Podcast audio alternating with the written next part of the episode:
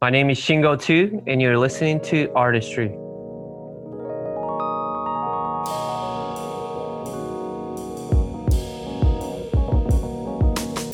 Welcome to another episode of Artistry, where art meets industry. We are your hosts, Rochelle Etienne Robinson and Stan Substantial Robinson.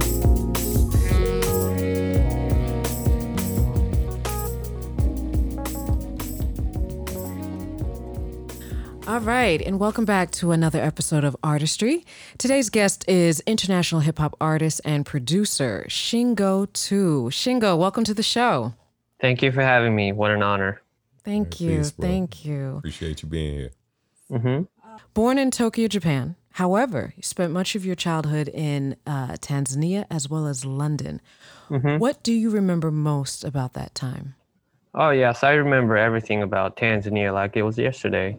Wow. And those were definitely my formative years.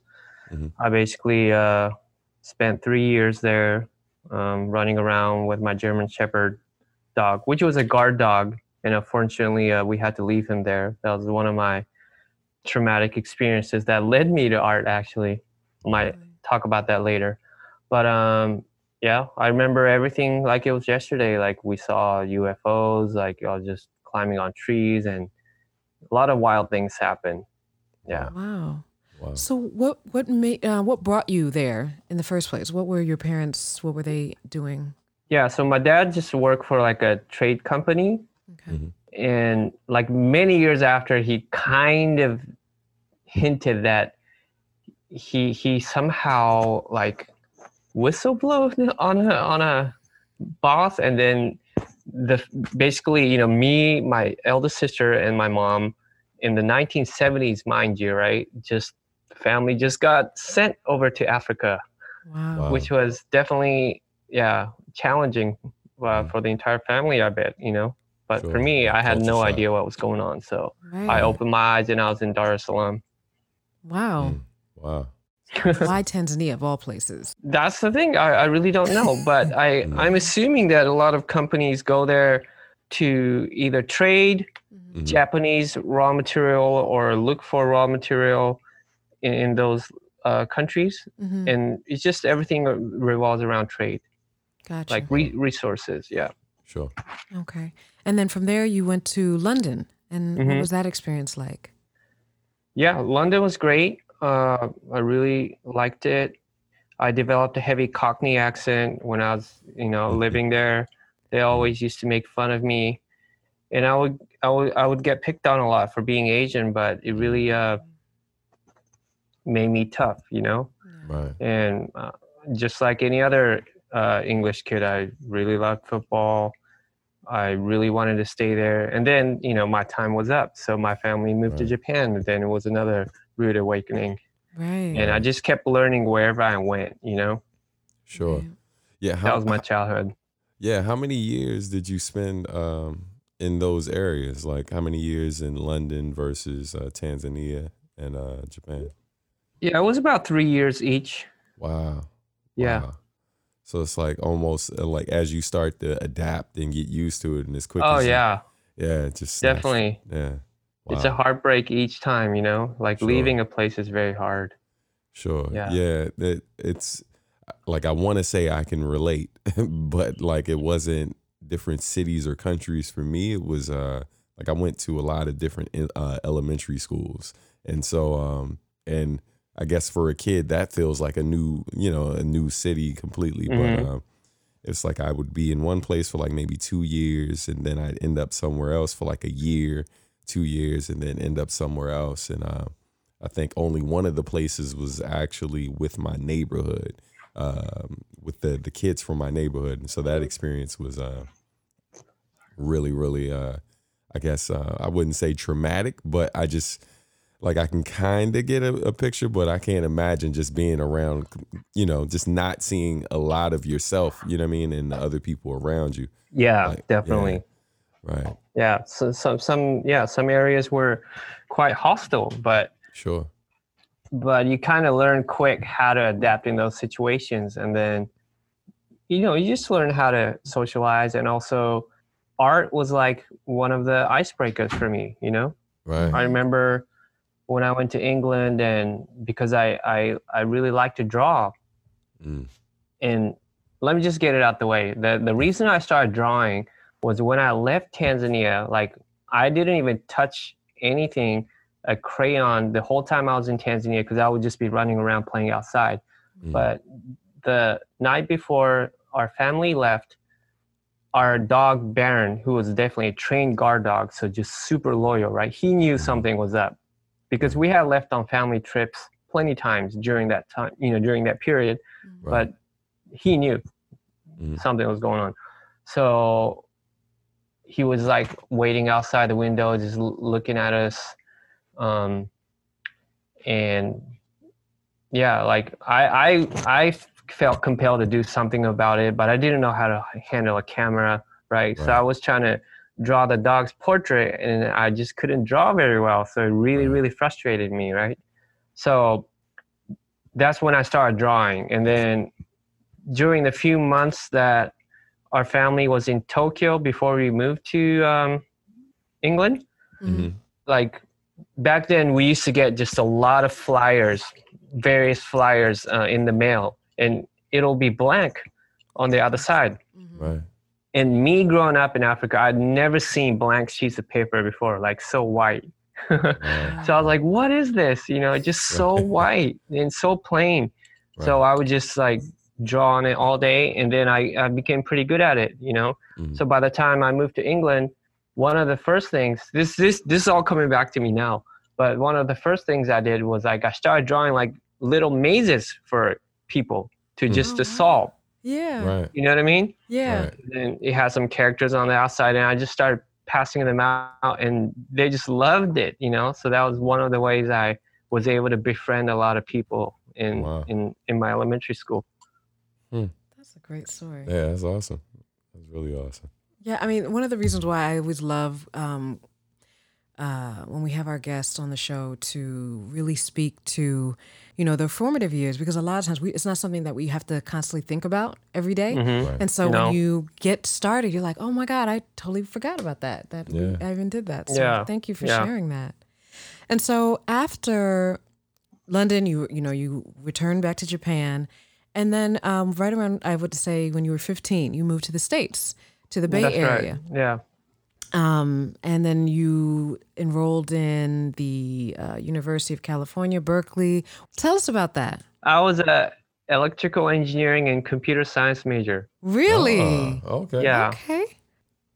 So the reason our family moved to the Bay Area because it's because my dad started working in Silicon Valley. Okay. So just off, of, you know, just on the strength of that, my dad was like, "You just, you know, why don't you apply for engineering? And artificial intelligence is going to be a huge thing, so you might want to learn computer programming, you know." Mm.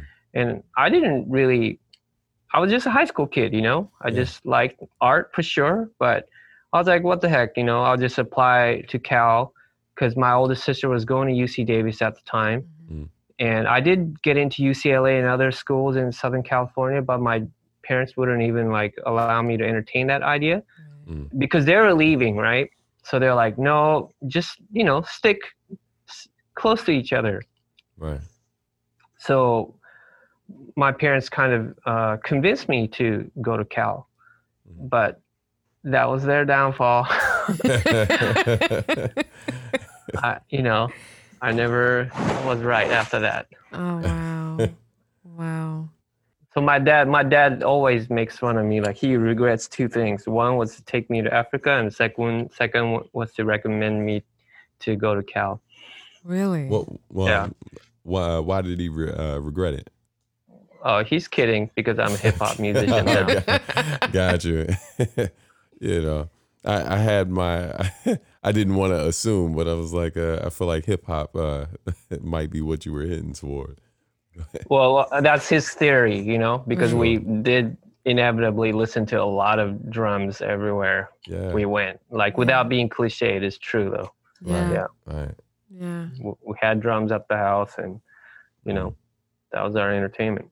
Right. Gotcha. So, at um, during your time in school, and of of course in the Bay Area, is when you were first exposed to hip hop culture. Right. So when I was in London, the only extent I felt anything remotely hip hop was through Michael Jackson. Mm-hmm. You know, and you know what I mean. Beat Yeah. it and that kind Yeah. of hype. Like Mhm. breakdancing was uh, really great, but I never really had exposure to rap music Right. when I was when I was in England. Really, not much. Mhm. And then all throughout my years in Japan, I was completely sheltered from anything American Mm. pop. And ironically, the only thing that was big in Japan was Michael Jackson. Right. Right. this was like a thriller years. Yeah. So they would actually play it on the school TV. You know, he was, he was that popular. Wow. Yeah. but um, I was very just into being Japanese, you know, and it was very, it was like being in the military. You know, they're so strict over there. Mhm. Like you can be in the third, fourth grade and you have to run assemblies. And, you know, I just got sucked into that whole thing. You know what I mean? Right. Wow. And when I was freed from that in the eighth grade and I went to American high school, I almost felt as if I had gone back to elementary school, how just free it was. Mm. Wow. You know what I mean? And then academically, you- you're really not pressured that much. Like you don't even, you know, you don't even know how to divide numbers and they don't even make fun of you, you know? Right. like it, it was just all over the place you know what i mean like i just it was unfathom fathomable for me how Wow. free it was you know no uniforms people bumping music it Right. was like right. walking into a musical you know Yeah. Eh, eh, i- in what i had envisioned what america was so uh, Right. that was my newfound freedom and yeah i just went went back to being a kid again i started drawing and playing sports and i just enjoyed my high school years and that's kind of when hip hop um, came to me just through radio and friends Mhm. but i never really attempted to do anything other than through art Right. Right. Because of your exposure to so many different cultures, of course, uh, um, your own people's culture, then uh, American culture, African culture, European culture. Before you even started rhyming, how did that exposure inform your your creation in terms of art, and then later music? Like how how did you pull from those uh, influences? I guess. um, it's really hard to describe but it was a slow step of i guess finding your own voice no matter what your craft is Right. because I still feel that, you know, like my first love was art, really, to Mhm. express myself through art. And you kind of have to be an introvert to do that, I think. Mhm. And, you know, I just loved entertaining people, but really through my work. And, you know, I was never like the class clown, but I would always make something that'll make me make people laugh or I'll put on the good plays and even though I was a class president Uh, in sixth grade, I would have to like assume certain roles, you know, the studious role, Mhm. but I would also be inclined to do activism and then, you know, use art. And it was, it was all, all about combining different elements that really appealed to me when I first got into hip hop. So just, I just had like little skill sets here and there dispersed, you know, I mm-hmm. wasn't like skilled in one thing you know, mm-hmm. either poetry or even like using vocals or singing. I was never like skilled at one thing. Right. But I really like the idea that you can just make your own creation, Mm-hmm. you know, like whatever it is, you know, sampling, making beats, drawing your album art, which you do as Mhm. well. And I just love that DIY aspect of it. And Yeah. and uh, yeah, and even throughout high school, you know, I would just make like video collages that people do now, but I was using like in- so so instead of like a hip hop DJ Mhm. making mixtapes, I was actually using two VCR decks to make Wow. Yes. like political candidates say crazy stuff Right, and right. play in front of the class. You know, I would be Nice. doing stuff like that. So that was very hip hop to me. Right. I think, yeah. Yeah. Just kind of staying with that for a minute, the the whole idea that you can't uh you don't necessarily have to be limited to one form of expression. Um I just kind of want to explore that a bit more because that's something uh that's a conversation that I recently had where I was basically just uh, trying to explain to someone, you know, like when you look at like certain eras of art, like for example, the Harlem Renaissance, oftentimes um, some of these great uh, artists of those times weren't necessarily, they may have been known for the one thing, but then when you dug a bit deeper, you found out that they explored multiple uh, disciplines. Right. Uh, for example, one of my heroes is uh, Gordon Parks, um, Mhm. and who, you know, uh, amazing photographer. Uh, we all know about his work, but um, but he uh, was a journalist as well, along with being a uh, a filmmaker. Uh, but then he also scored the uh, uh, like for example, I think it was the Learning Tree, um, where he scored the he did the original score. So he wrote symphonies as well. This dude was amazing. So um, so people like you, you know, I identify a lot with. Uh, you know, I feel like there's there's so many ways to create and achieve your vision. Like, you know, why limit yourself to just one? This idea that you can only master one thing. Um, I feel Yeah. like, yeah, I feel like it's very much putting ourselves in a box. You know, Yeah, I think I think the good thing about that is when you think of any old idea, Mhm. whether whether it's like a pun or whatever, you know, whatever that sparks you, you immediately think, what is the most effective way to convey this idea? Is Mhm. it going to be a sticker? Is it going to be a T-shirt? Is it going to be a song? Is it going to be a play? You know, like you have Right. all these options, and then you kind of figure out like this is how I want to say it. You know what I mean? right, And that's I think is is very important sometimes. You know, right, because you know what I'm saying? Like like how we write a song, for example, but sometimes it, it might be more effective in other mediums. right. And then sometimes you can't find the instrument you want to find, so then you like kind of put your own twist and and make your own instrument, Shingo. You know, Mhm. like so. Tell like tell me about that. I remember being on tour with you and seeing you pull out this device, uh, this machine, and you doing some amazing things with it. And uh, it's funny, I never got a chance to really ask you about that. But Mhm. uh, but I remember hearing something about you have you playing a role in the development of that, not just picking that up and playing Yeah. it.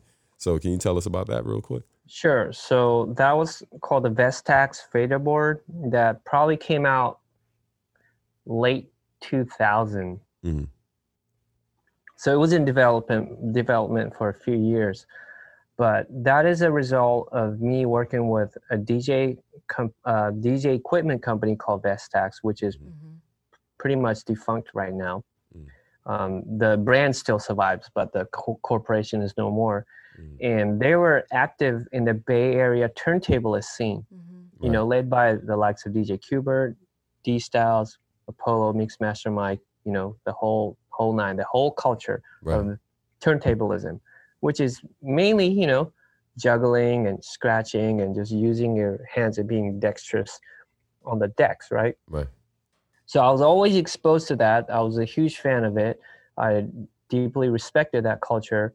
But me, you know, coming from more of a producing side, I was always curious like, hey, you know, these guys are scratching records, but it's kind of lacking the the the musical uh the- theory part. Mhm. Mhm. You know what I mean? Yeah. Like it, it is it's just it kind of started to bug me a little bit that it, some things aren't key or what if they were more in key Mhm. so i i really wanted to combine the technique of clicking the fader opening and closing the fader using your fingers and then i wanted to incorporate incorporate tones into Mm. it based on uh, keys Right. so for a while i was just using a multi-track recorder Mhm. right? Like a hard disk multi-track recorder. On track one, I would record a long C note and then a D note, E note, F note, so on and so forth. I would just have the tones recorded already, Mhm. and then I would just raise the different tones, and then I would cut it with another another crossfader, and that way I could uh, literally play a song if the tones match the key. Right. So I took that idea and then I showed it to the Vestax people, and then we started working on it. And then, yeah, a couple this years later, it was out. engineering came in handy. yeah no and then it's, it is very versatile yeah, Yeah. you know it is very versatile that's So, awesome. so that was just my way of like breaking down the music musical scale Mhm. and then learning the difference between major and minor and once you break it down it's really easy Right. Mhm. you know but back then not many people were like doing it in a scientific way Right. because the piano like brainwashes you you know that the c major scale is the only scale which is definitely not the case it's just laid out in a way that c major is the easiest to play right. you know That's awesome. Yeah. So speaking of um, still staying at the in the Bay Area, this is when you were first also exposed to um, civil rights groups, um, as well like the Black Panthers, as well as Asian American activist groups. Um, What first attracted you to activism? so i have a good episode for that so i went to high school in a place called menlo park Mhm. so pretty uh half of it is like affluent suburban caucasian town um you know like you had like members of the 49ers living there like you know it's very chill suburb right? And then the other half was like redwood city. You had palo alto east palo alto like a lot of local his, hispanic you know african american and very little asian but you had more of the culture Right. Right. you know? And it, it was a very eclectic mix you know?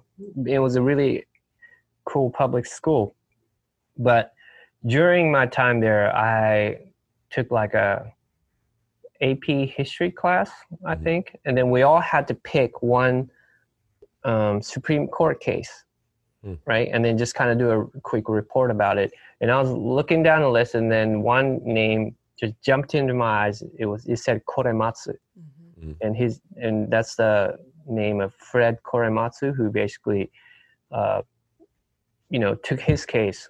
He went all the way up to the Supreme Court whether the Japanese internment Yeah. of American citizens, right, U.S. citizens, Yep. were constitutional or not, and Right. eventually, uh, it was deemed unconstitutional. So all of all of those people, you know, kind of got their justice, you know, albeit decades later, you know. Right. But anyway, I did my research, and then I was really shocked by the variety of reactions I got when I interviewed these elder uh, members of the Japanese American community. You know, some wanted to talk about it, some flat out refused to talk about it because it had left like an emotional scar. Mhm. And that's when I saw, like, wow, you know, just the generational divide. Why kids my age had American names, very fluent in English, and knew nothing about Japanese customs Right. and yet our parents and grandparents age you know they they were very much japanese through and through but they refused to kind of visit that past of world war ii you know what i mean? So i i learned all that history and i got really emotional during the um, report. Mhm. i finished my report. And then the history teacher even though every other case he would have a lengthy comment about Mhm. how the report was.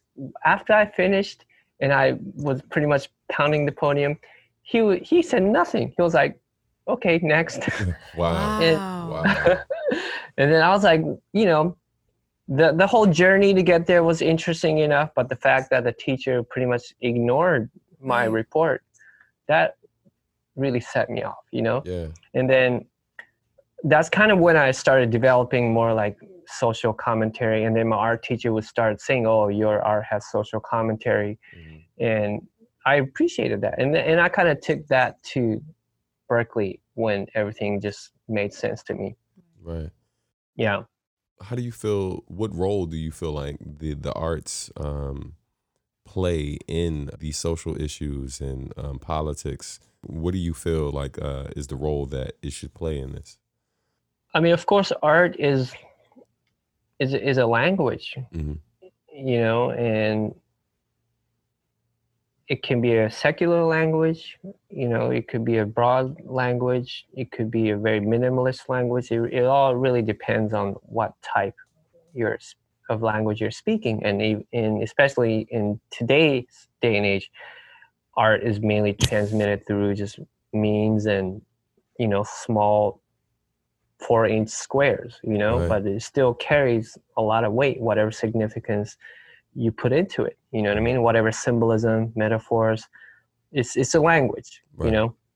So it's a language that elicits emotional response, Mhm. right? And a lot of times it might require some knowledge by the audience, but it also speaks to the core of the recipient as well. You know, Mm. like especially during these times, we talk about it a lot, like you know the history of oppression and you know all the systemic issues we have but you i i personally this is my personal belief that you don't need to teach a history of hate to a child to teach them the importance of love you know and caring and sharing because you just know what feels good you know you don't have to show them the horrors of humanity in order for that person to know what is right or wrong you know what i mean? Mm.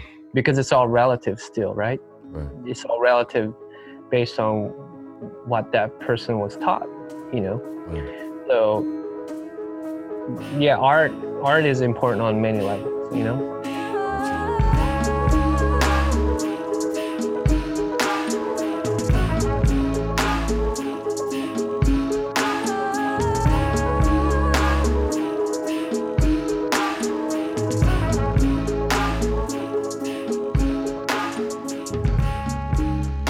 best known for rapping "Battle Cry," the theme song of the hip hop um, hip hop influenced uh, anime Samurai Champloo, which was produced by the late Nujabes. How did that come together, and how did you first meet Nujabes? so i recall i was living in el cerrito at the time north of berkeley. I was in the bay area from like 89 to 2008 so almost 20 years and when i was in living in el cerrito i just got an email out the blue from New nujabes and it was an invitation for me to hop on a 12 inch with him because that was his thing back in the you know in those times Right. so it, it was just a general invitation and then we decided to meet up during one of my trips to japan and he he gave me a beat tape that we also listened to in his in his van um, before we parted and that was that and and eventually you know i connected with him remotely and then we started working on song Right. Yeah. Now, as an artist, you you rap in um, fluently in Japanese as well as in English. Like, how difficult would you say it is? Because when you think of when you certain words don't translate, how do you find the words? And also wanting to ride the beat and with rhythm and and like you talked about before with music theory. Like, do you find it very difficult to navigate that space between being bilingual, using both languages? Like, t- talk talk to us about that process. Sure. Well, I believe it's all trial and error, Mhm. and also taking your time to develop a concept for a song, doing your research, and all that. But um, for me, I've kind of taken it upon myself to not mix the two languages because I want to master Japanese and I want to master English. Right. And of Right. course, the mastery of language does not translate to mastery of rapping. That's a whole nother level of Right. skill you got to acquire and also having your own style to it you know Mhm. so yeah i mean I, I i knew from the get-go that when i started i was pretty much gosh pretty much 20 years old which is Right. super late to go into the rap game right Sure. it was 95 yeah so i was barely 20 Mhm. and i knew i was very late to the game i had a lot to catch up even just as a listener i had a lot to catch up because even throughout high school i wasn't like the biggest hip-hop head i just listened to tribe and diggable planets and Mhm. all the friendly stuff you know what i mean Right. i wasn't like a hip-hop historian by any means i, I was removed from the east coast Right. I didn't know anything. And, you know, I just I was just into West Coast. I just Mhm. liked Pharcyde. I liked Del, you know. I was I was just a fanboy. I really didn't know about the history. But you know, when I just started developing my own style, you know, like it, it was just an experiment experiment, you know. Mhm. Everything was like even how I talk. Like I'm not the most eloquent speaker. You know, my accent is just still mixed of California, England, maybe, maybe some Japanese. Who knows? Right. I feel even awkward like listening to myself speak. Mhm. sometimes. You know what I'm Right. saying? So it was all, all like I said, just an experiment. You know what I mean? Like how I sound on the mic, how I sound on a particular song, and then switch over to Japanese. And but every project, I really try to do my best to make it as unique as possible. And that's that's um I think one of the reasons I've been at it for so long because I'm just still experimenting. You know? Right. Yeah. Do you have a preference um, in terms of which language you prefer to to rap in? you know, it's really hard to say, but naturally, people see me as a Japanese person. But if you look at my history, I've been in the U.S. longer than any Right. country, right? I've Right. been in the U.S. for over 30 years now. Mhm. So I think and feel American more than any other culture Right. that I associate with. But my roots is Japanese, you know. So that that's how I feel. You know, I feel closer. I feel more open um, when I'm rapping in English. Mhm. But I feel closer to my roots when I'm rapping in Japanese. Right. Wow. Yeah, and there's a lo- lot more to pull from. You know, a lot Yeah. more to pull from. Um, because the, the history of the Japanese language is very rich, you know, Mhm. very much influenced by a lot of different cultures. And I feel the Japanese rappers don't take en- enough advantage of that. You know what I mean? They like they're more eager to prove to the world that they're American. Mhm. Yeah. And, I mean, that goes for a lot of things, not just rappers, but yeah, you know what I mean? sure. Oh, Yeah. for sure. Yeah, and and speaking of your history um, in Japanese culture, I remember you telling me you were able to trace uh, your roots back to um, some of the early samurai. hmm Instantly, when you were talking a second ago, it made me think of that. Uh, could you share that briefly? Of course. So my last name, which is my father's uh, paternal last name, is Annen, Mhm. and An is peace, and Nen is pray. Mm. So, so it's a Buddhist Shingon sect, Mhm. and Shin means truth, and Gon is word. So it's a it's a Buddhist Shingon sect, uh, started by this guy named uh, Kukai, uh, over twelve hundred years ago, and he he was a he was a very intelligent man who was very frustrated with the bureaucracy of politics and religion uh, at his time. So and but he achieved some level of en- enlightenment, and then he went to China himself, skipped all of the, all of the red tape, and then brought back the knowledge to Japan, and then he was influential enough to like start building temples and all of that. You know, like he was Wow. like a spiritual leader of the time, like Mhm. probably one of the most famous um, Japanese um, like Buddhist figure, you know, Mhm. of of of that time, you know, 12th century, 13th century. So anyway, um, so Shingon Buddhism is like a big sect, and because the Annen family came previously from a um, f- from a sect in Kamakura where coincidentally Nujabes' studio was on that block where our clan, the Wada clan, Mhm. had the memorial there. Wow. Wow. Yeah. But but it's also strange because my parents only found out that we were related to the Wada clan when they took their parents' remains to Koyasan, the headquarters, uh, or, or you know the the most sacred site for the Shingon religion in Wakayama, Japan, which is you know really really uh, far, like a couple of hours south of Osaka. And I've been there a couple of times. It's a really very beautiful place. Mm. So th- the, so they only found out, you know, maybe 10 years ago about the story of the Wada clan being persecuted.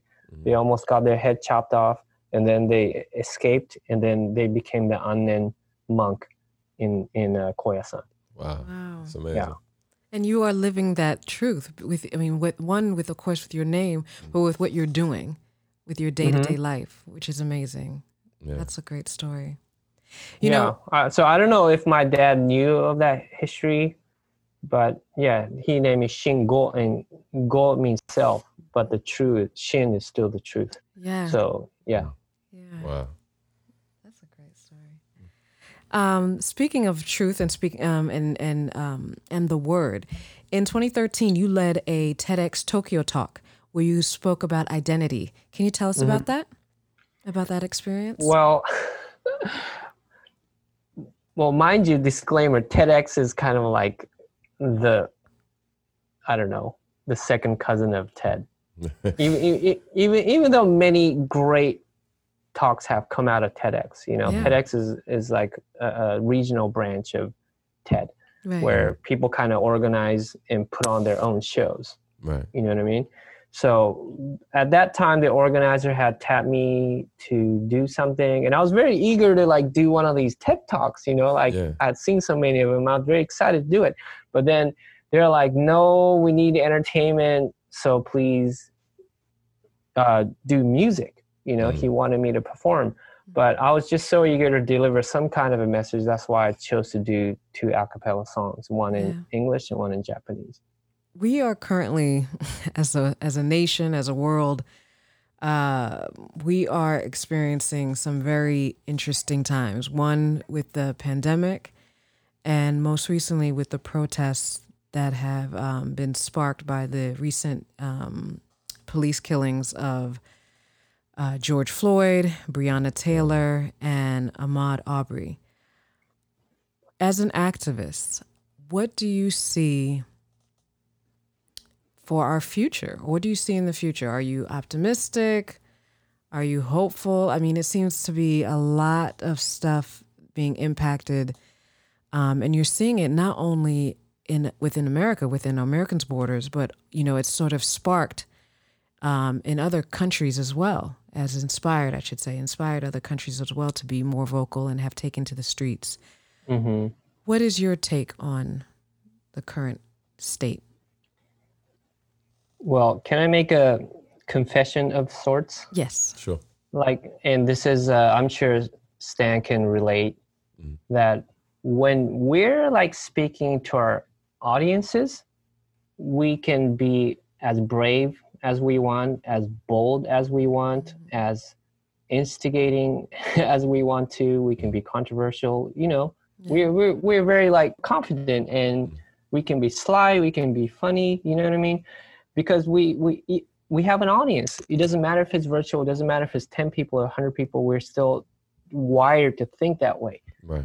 And the moment we take ourselves out of that element, we almost feel naked. You know, even though you might be part of a revolution, you might be part of a protest. And I have to check myself to like be a lot more vulnerable in that way so that I can be on the side of the people instead of trying to play this artist slash activist role, trying to dissect everything and trying to say the most smart thing that no one else is saying, you know, Right. like be- right. because I'm already wired like that, right. you know. So, uh, and this is this has nothing to do with protesting or activism per se, Mhm. but artists have the leisure to say, "I'm not going to do what everyone else is going to do." Right. Right.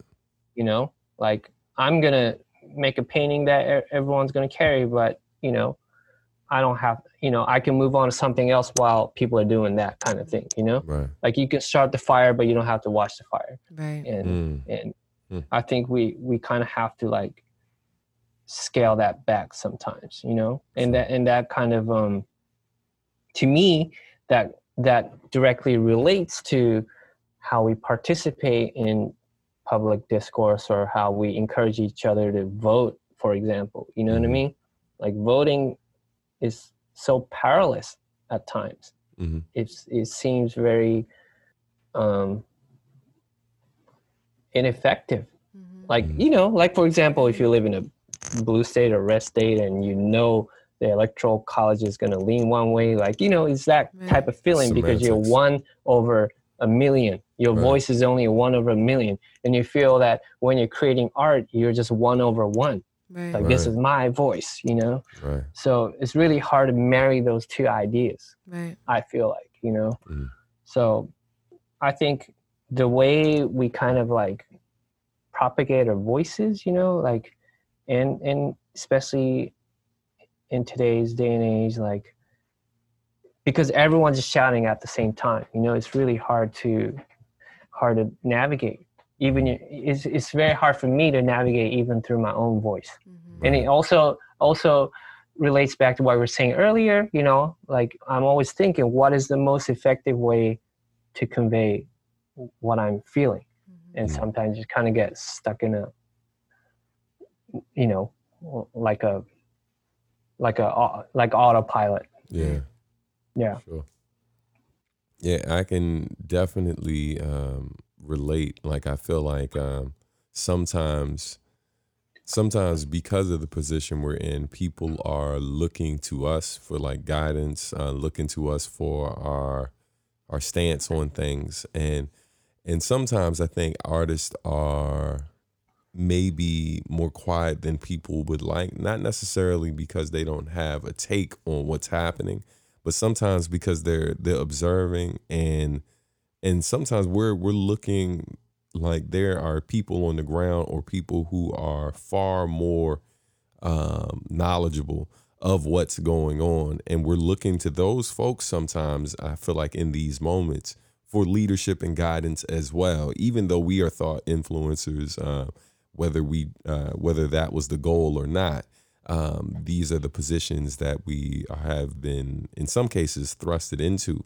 Um, and you know i'm a person who um, i believe that like you know i like i take on these roles. I like i'm in my family i'm the baby right? I'm the youngest. But i feel like my entire life i kind of was thrust into leadership. I wasn't necessarily looking to be a leader um, like I just was put in certain positions and kind of just stepped into it and did what I had to do, um, which I feel like is what oftentimes happens um, in these situations. Um, hence why so many young people end up leading the movement, not necessarily because they they um, you know feel like it's their job to lead it, but oftentimes because they look around and they don't see anyone else doing the job the way it needs to get done, so then they step out and they just do it.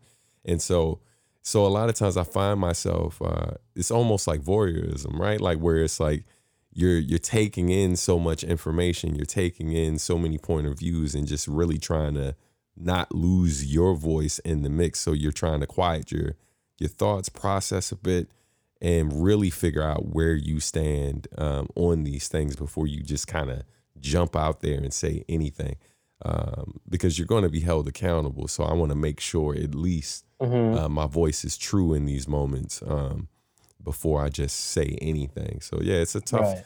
it's a it's a tough position to be in. You know, um, it's definitely not something uh, to make light of. You know, Right. Yeah. It, it's it's it's both.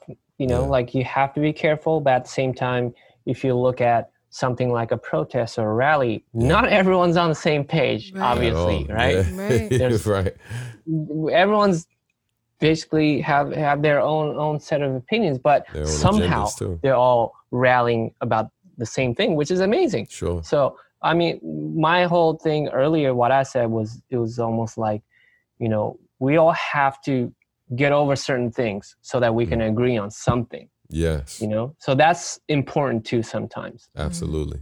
Yeah. Absolutely. Yeah. Uh, you have been described as um, addressing important issues from Japanese ethnicity to sexual exploitation to the education system. Very much a critic, um, or, or provide critique rather, critique of uh, Japan and Japanese culture. Um, how has that been received by uh, your native country when you speak to certain things um, happening in Japan culturally?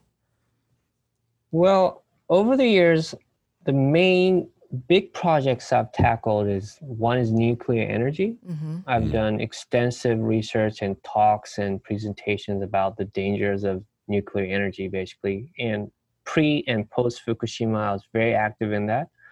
I've dedicated many, many hours of research, even traveling around the world, just going to libraries and uncovering, you know, documents and books that people have forgotten about.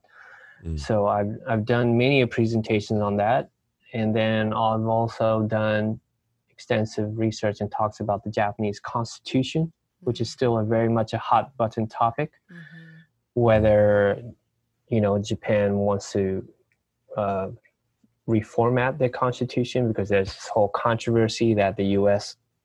basically wrote it for them Right. while while they're being occupied and so yeah, I've done a lot of activism regarding that, and yeah, there's always backlash, you mm. know, but but all but also try to you know keep keep keep it neutral in a sort of sense that I my role as an activist is really put the information out there and they can really decide how to interpret it or what to do with that information. Right. So there's always a buffer between my work and myself. So I don't necessarily care if my work gets criticized because they don't agree with it. Right. right.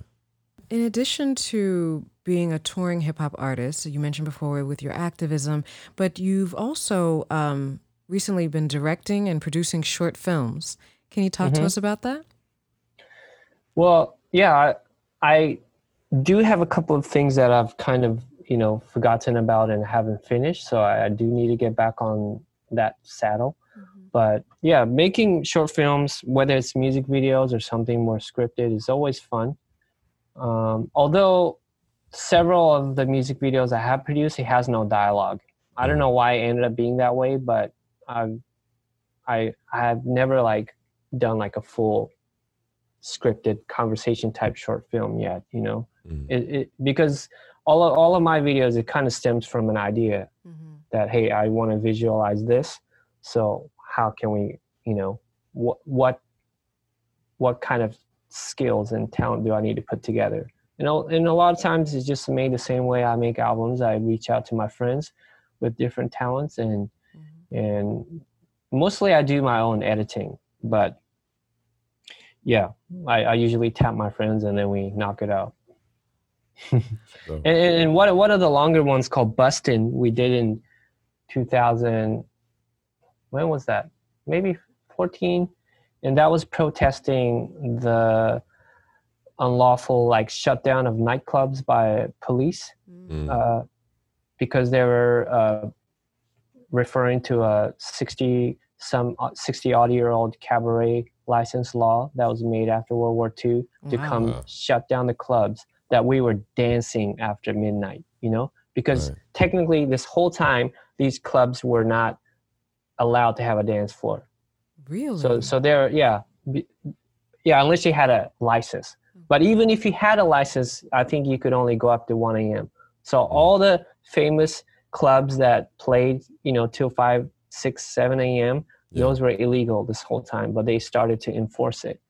So, so we kind of made a movie in protest for that. Yeah, right. and then we we kind of won back our rights. So that was pretty significant. Wow. Wow. Even though now you know we have the whole new coronavirus scare, and then none of the uh, venues are able to operate. So right. it's going to be a very tough challenge ahead of us again, yet again. Yeah. So speaking of which, so speaking of that, um, what do you foresee, like post COVID or even a, a, a, six months from now? You know, as a performing artist um, who tours extensively, like how do you foresee moving forward? Well, it really depends on the particular country or city mm-hmm. or whatever mandate that they, they decide to uh, you know whatever guideline they they decide to uh, put out there. Right. So of course i would love to keep playing in front of the audience but i really don't know right. you know? Yeah. i really don't know. Yeah. But my main focus really is education you know? Mm. i like ever since i came back from tour in march i did mad amounts of research so i know exactly what the pitfalls of the PCR test is. I really, mm-hmm.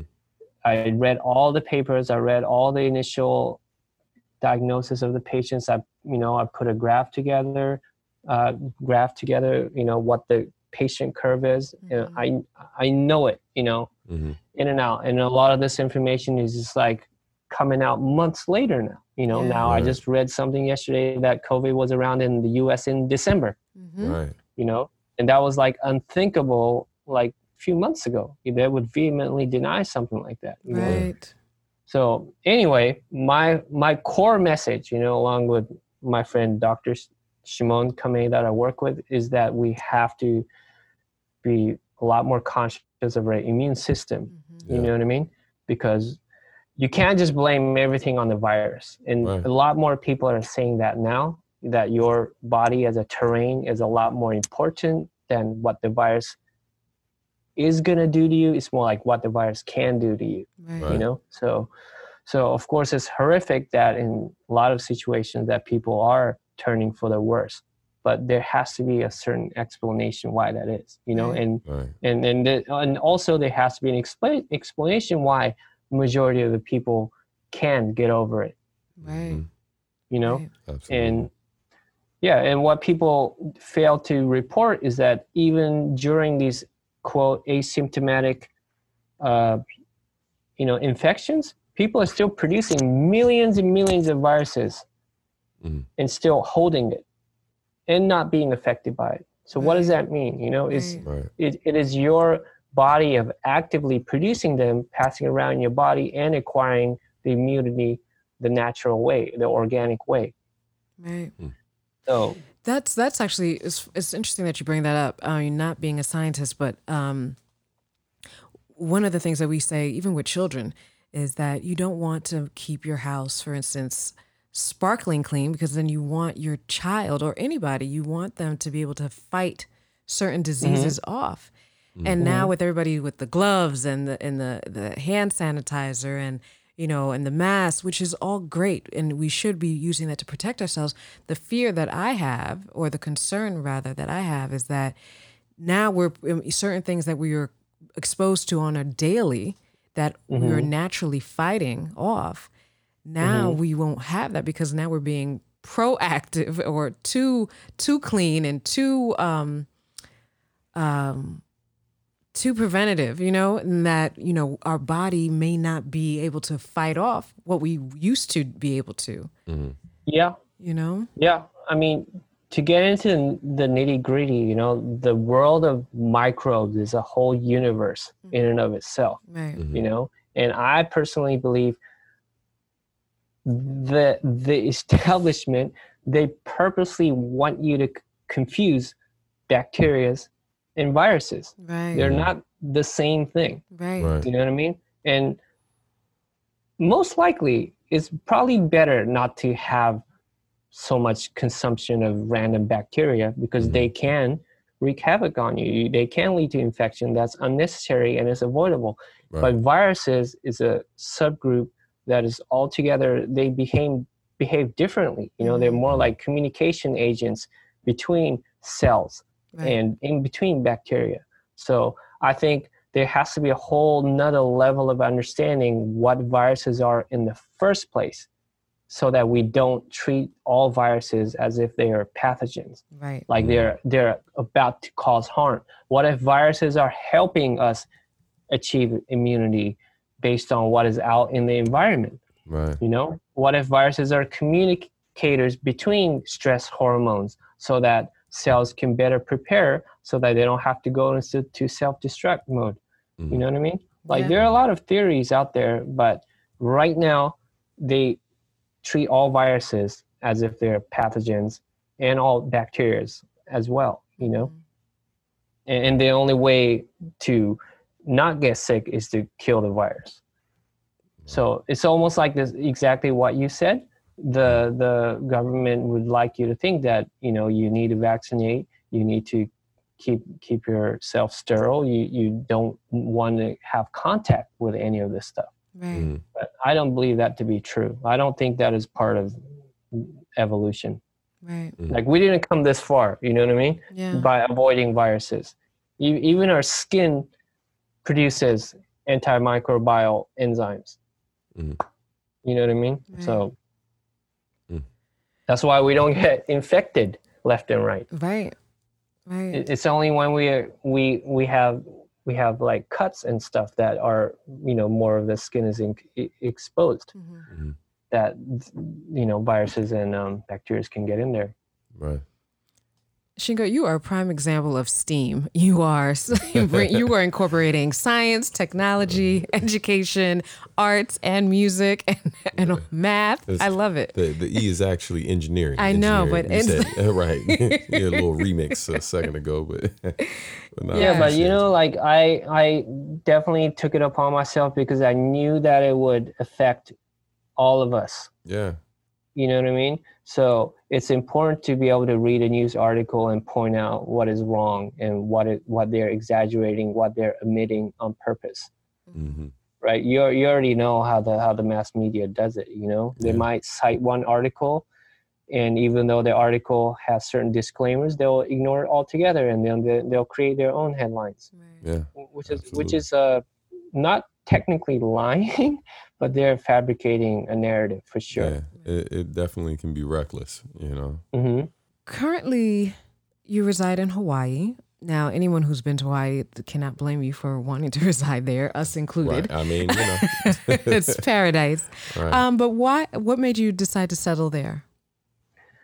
Well, yeah, number one, it was the climate because I was in Los Angeles for about four or five years, and I w- and I Mhm. was making that my home base after being in Bay Area for for so long, and then I. I- kind of thought about moving to New York for a while, and I was this close to getting an apartment, but that kind of fell through. and then and then I also lost my uh, place in LA. That's a whole nother story. So I was kind of uh, s- stuck for a minute, you know. And then I started looking at Hawaii, and that's how I mo- ended up moving here. Yeah. Yeah. And what are some of current projects that you're working on? I know you mentioned Um, something about uh, yeah, fashion. I have my hip hop albums. Mhm. Uh, right now, I'm working with this guy named Jack the Rip from rural Indiana. He's a very talented boom bap producer. Um, I'm always working with my man DJ A1. Mhm. or Spin Master A1. He makes a he he's been on this whole tear of using Japanese samples yeah. and uh, creating albums based off of that. He's probably crazy. three or four albums deep now just doing that. Mhm. And other than that, I started making my own clothing uh, starting last year and just launched a couple months ago during this turmoil, but it's doing pretty well already. So it's been a lot of fun. Great. That's what's up. So, what can we expect to see? Like, is it um, t-shirts or? Um, Yeah, it's all up on the website. You can check it out. Yeah. Okay. Okay. Um, Yeah, the brand brand name is called Seven, but you kind of spell it like heaven, you know, S E A V E N.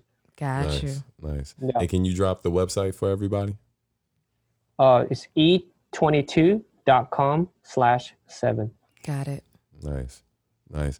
And um and you know we just wanted to say before we before we go, you know what I mean, um all of our episodes are pre-recorded, but uh by the time this comes out, it will be your birthday. So happy birthday, sir. Thank you. I would be 45, Nice. Yes. Nice. 2020.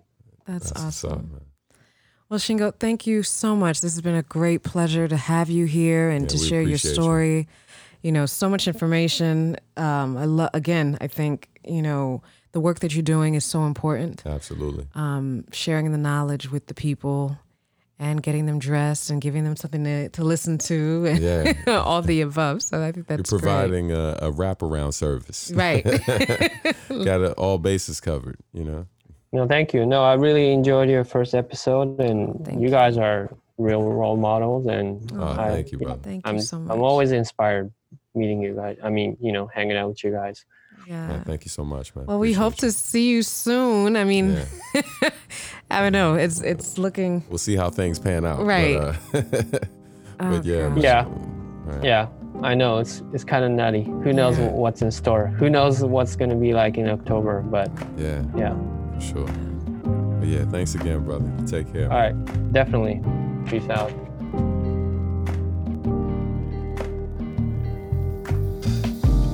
Thanks for listening to Artistry, where art meets industry. This podcast has been brought to you by Substantial Art and Music. For more information, please visit www.subartmusic.com. You can also follow us on social media at Subart Music. We'll see you soon, but talk to you sooner. Peace.